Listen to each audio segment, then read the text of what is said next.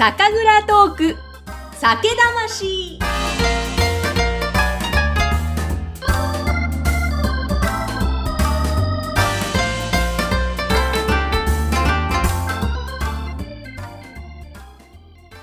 こんにちは。酒蔵ナビゲーターの山口智子ぐっさんです。この番組では全国各地の酒蔵さんをゲストにお迎えしまして、お酒ができるまでのストーリーやこだわり、そして倉本さんの人柄などをお伝えしています。そういったお話とともに日本酒さらに味わい深くなっていくと思います。楽しんでいただきたいという思いでお届けしています。今週と来週は、宮城県名取市閖上の佐々木酒造店さん5代目佐々木博さんがゲストです。美味しい宝泉波の音を飲みながら、ズームオンラインでお話聞いています。前回は佐々木酒造店さんに代々伝わる家訓のお話や、閖上の町のこと、そして佐々木さんが5代目を継いだその思いも語ってくださいました。やはり絶やしちゃいけないと。こう、代々後を継いでいくその役割の中に自分があるんですと、バトンをつないでいきたいという思いで5代目を継ごうと思いましたとおっしゃっていたんですが、あの、お話の端々ですごく感じたことなんですが、佐々木さんご自身が、こう、男前と言いますか、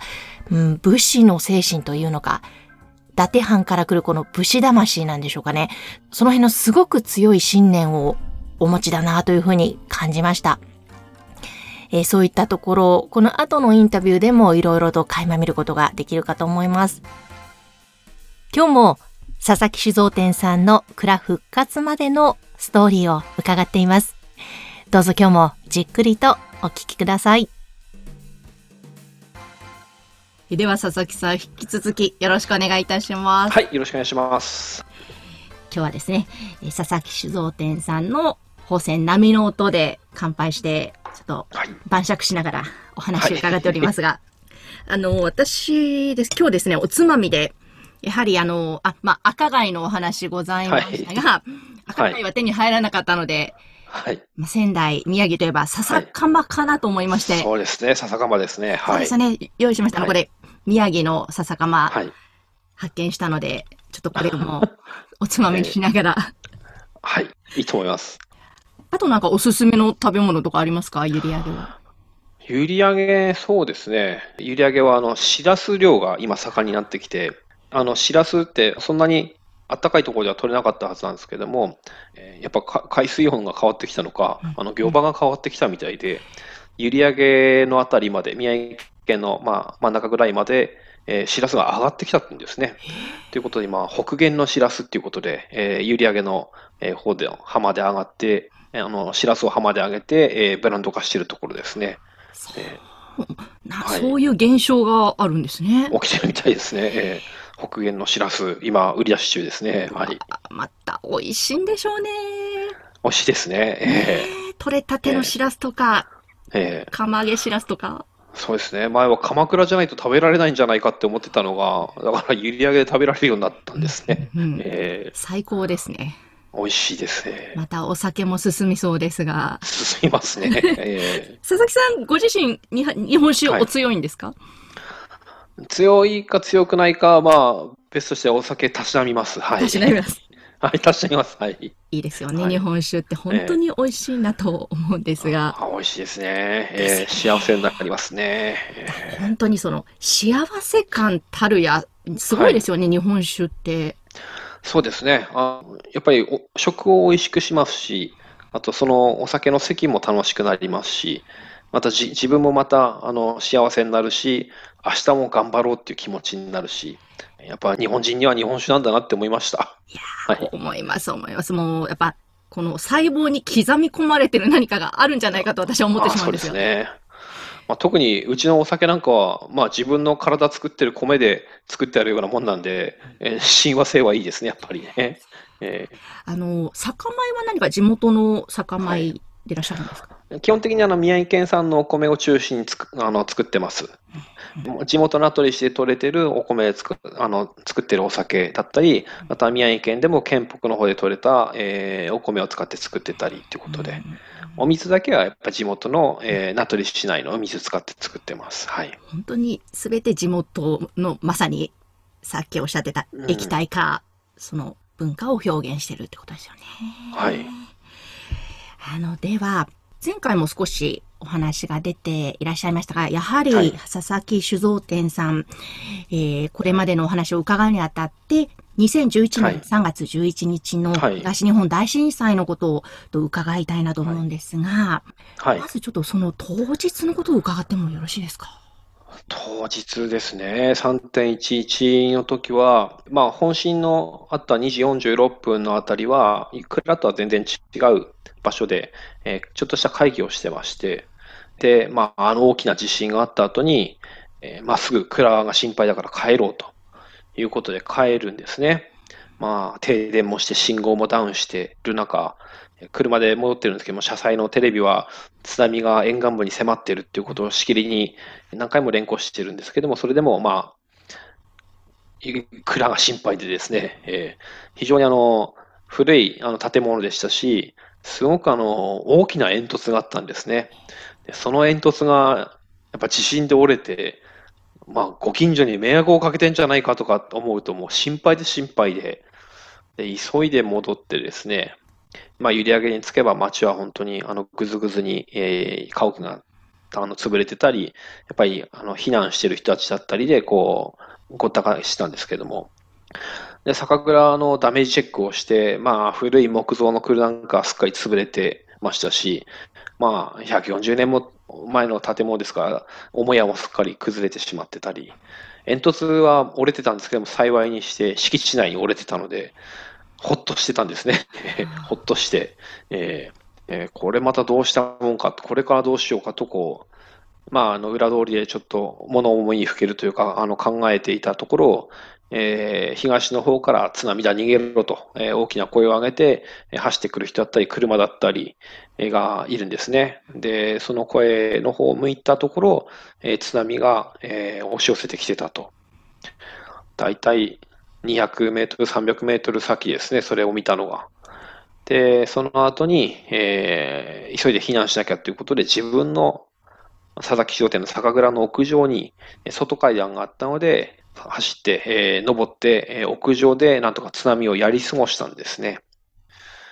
まあ、そうこうしているうちにあっという間にも自分の、えー、会社もそうですけども、酒蔵もそうですけど、まあ、閖上全体、閖上だけじゃなくても仙台空港の向こう側までも、なんていうか、大海原みたいになってですね、これは困ったぞ、困ったぞっていうかもう、世界の終わりかもしれないってこう錯覚するぐらい、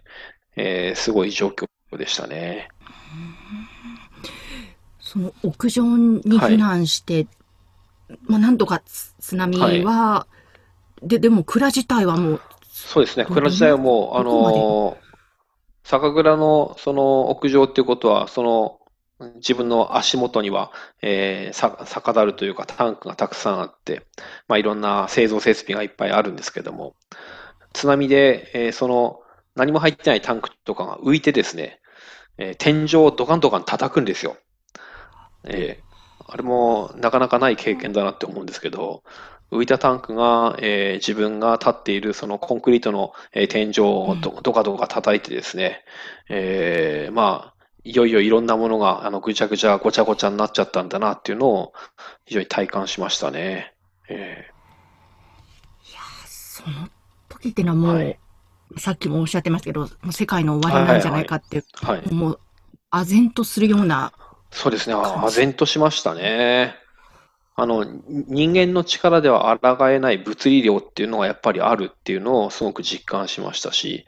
これはもう、あの、もうどうどうしたって抗うことができない、えー、自然の力だっていうふうな、害なす自然の力だっていうことを思う反面、えー、この海から閖上っていうのはいろんな富を、えー、海の幸をいただいて、えーまあ、栄えてきたんだよなっていうことも、なんか、ふと考えるんですよね、そういうことをね。これがやっぱ自然のあの姿だよなっていうのは妙な納得したところもありながら、えー、そういった状況を見てました。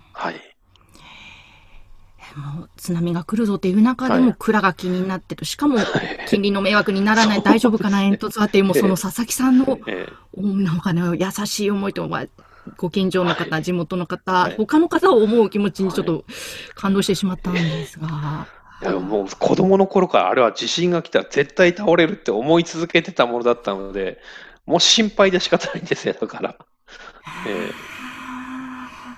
ー、で、でも本当佐々木さんご自身、体、なんとか屋上まで避難して大丈夫で、そこはやっぱり良かったです、そうですね。あの、幸いにして、あの、うちの蔵人たちも含めて、あの、被害はなかったんですね。えー、ただ、蔵の状況としては、その後、どうなんですまあ、波が引くまでも大変だったと思うんですけども、はい、どんな状況になっていたんですか？本当あの、まあ、辺りは真っ暗ですし、あの、火事が近所で起きて、えー、火が上がってるしっていうふうな環境で、まあ、下は状況が全くつかめず、もう波が引いてるのかどうかもわからないっていうふうな状況で、まあ、一人だけ、あの、なんですかね、あの、津波に飲まれてる人を助けることができたので、まあ、その人と、あのー、一晩なんとか耐え忍んで、えー、翌日の朝に脱出してくるんですね。えー、まあ、助けた方と、一晩、屋上、ものすごくあの、寒い日で雪が降るし、もう風も強いしで、で、すごい、なんとか一晩でも低体温症になっちゃうんじゃないかっていうぐらいあの、危ない夜だったんですけども、まあ、いろんな、あの、話をその人としながら、暇をこう潰して、えー、絶対助かるからっていう話をして、えー、翌日まで命をつないだんですね。えー、いや、本当ちょっと、凄まじいとか、すごい状況いや、多分こういう経験されてる方、たくさんいらっしゃると思います、本当に。えー、うん。でも佐々木さん、そこからですね、はいはい、まあ、実際蔵の状況をまた見に行って、はい、どどんな思いがその時？そうですね。あまあ、酒蔵の話をするんであれば、その被災して、もうコッパみじんにうちの蔵がなるわけですけども、その瞬間からもう一回閖上げ、あの、閖上げ復活させて酒蔵を作ろうってことを考え始めるんですよ。ええ。もうその、もう、3.11。もう3.11のあの津波がもうドカンドカン来てる時に、うん、えー、どういうふうにしたらこの街が再建できるかってことを考え始めてるんですね。どっかに移転するとかじゃなくて。で、やっぱそれすぐ、あの、復興、復興ですよね。復興、復旧のことを考え始めて、自分はこの方面に行くっていうことを、こう、疑わずに、もう考えてました。で、やっぱあの、戦後の日本とか、えー、阪神・淡路大震災で被災された方々とか、えー、本当に、あの、新潟の、えー、地震、大きな地震と北海道の地震とか、本当に壊滅的な、あの、自然災害の被害を受けた方々が、まあ、力強く自分たちの生活だったり、えー、なりわいを取り戻して来て見せてくれたっていうのが、自分の中にやっぱり強く残ってて、あの人たちができて自分にできないわけがないっていう風な、なんか変な、えー、あの思いがあって、やっこういったあの、なんですかね、あの、大変なことが起きた時には、やっぱ不屈の精神を持ってもう一度立ち上がるのが、日本人の DNA に刻み込まれているっていうのを信じて、自分は、まあ、現地再建だったり、酒蔵を迷わず復興させようということを考えてたんですね。目の前にはもう凄まじい状況が広がってる中で、その強い思い。はいはいなんで佐々木まあ、今、DNA に刻み込まれているものっておっしゃってました。はい、佐々木さんご自身の中の何か、やっぱりいろんなその刻み込まれてる思いもその時ふわってやっぱりそうだ出たんですか？出ましたね。やっぱり、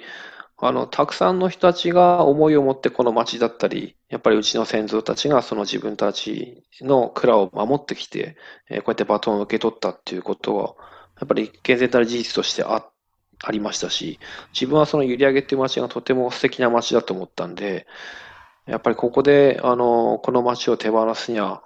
惜しいというか、まあ、あの、復活させて当たり前ってぐらい、えー、当然のことだと思って考えてたんですね。佐々木さんから見ると、閖上の素敵なところって、はい、ここですよっていうのはどんなところですか？そうですね。やっぱ海が近いところ、そして閖上はあの一級河川である名取川の河口の町なんですね。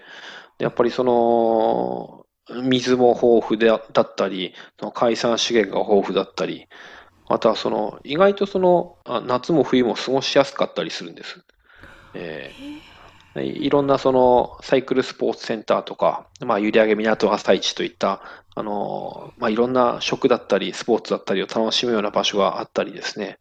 本当にあの、ずっといて飽きないというか、楽しめる街だったんですね。美味しいお店屋さんもたくさんありましたし。えー、いやでも、そのご自身も好きなこの街、うん、絶対に復興させる、蔵も復興させるっていう、はい。もう本当になんか、この日本酒のことをまだまだ私も知識が浅い中でもいろいろ勉強していく中で、本当に日本って素晴らしいなと思って、で、それを知るのにやっぱり日本酒って入り口になるなとすごく思ってるんですが、本当にその土地土地の素晴らしさっていうのが日本にはあります、ね、そうですね。